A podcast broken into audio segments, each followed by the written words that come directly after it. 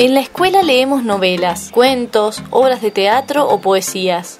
Pero ¿quién escribe lo que leemos? ¿Quién está detrás, de, las letras? de las letras?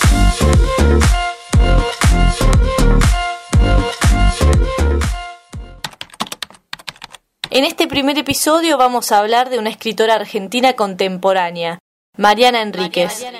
Empecemos.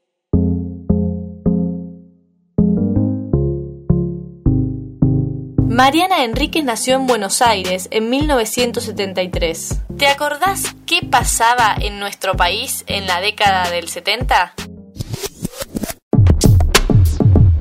En 1973 volvía Perón del exilio para empezar su tercer mandato como presidente. Al morir en 1974, quedó a cargo del mando la vicepresidenta, que era la tercera esposa de Perón, Isabel, Martínez, de Perón. Isabel Martínez de Perón. El 24 de marzo de 1976 empezó en Argentina la última y más sangrienta dictadura cívico-militar de nuestra historia, que duró siete años hasta 1983.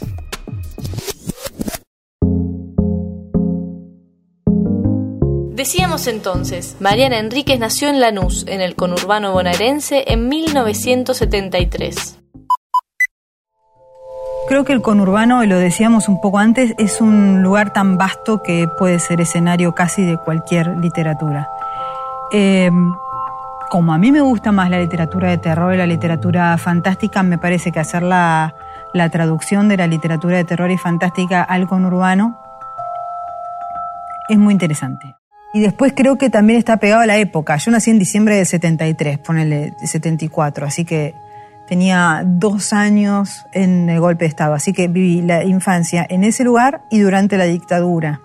Entonces tengo recuerdos muy vívidos que yo calculo son por vivir en una casa alerta, ¿no? En una casa donde la familia estaba alerta, donde la familia estaba medio consciente de lo que pasaba y como suele pasar con esas cosas, digamos, estar alerta es estar ansioso y lo que, digamos, cuando estás ansioso es lo que más recordás. Mariana Enríquez, además, es docente, periodista y escritora. Estudió comunicación social en la Universidad Nacional de La Plata. Con tan solo 17 años escribió su primera novela, Bajar es lo peor.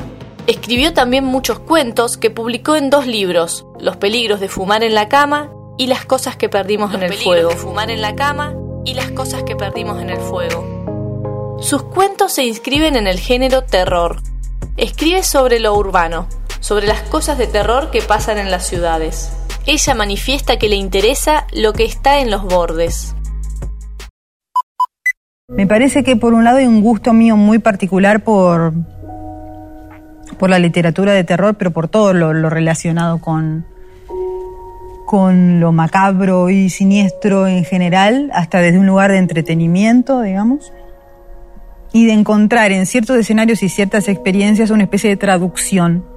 Entonces a mí siempre me parece que el terror siempre tiene estos dos niveles, digamos, ¿no? Que tiene un nivel que si querés es el nivel de, de, de, lo sobrenatural, de lo asqueroso, de lo entretenido, de lo adrenalínico y que tiene una, una napa que es una napa que tiene que ver con, quizá a veces con los miedos personales del, del, autor, a veces con los miedos personales mezclados con los miedos colectivos. Pero, pero mi primera revelación fue, fue pensar, bueno, ¿y cómo hago esto yo en mi idioma? Cuando digo en mi idioma no digo nada más en castellano, digo en mi idioma, con, con, con mis experiencias, con mis miedos, con los miedos de mi comunidad, con, con las infancias, que es el lugar donde a mí me parece que, que los miedos están totalmente cristalizados y son irreparables de alguna manera, o sea, nunca tenés miedo como cuando sos chico.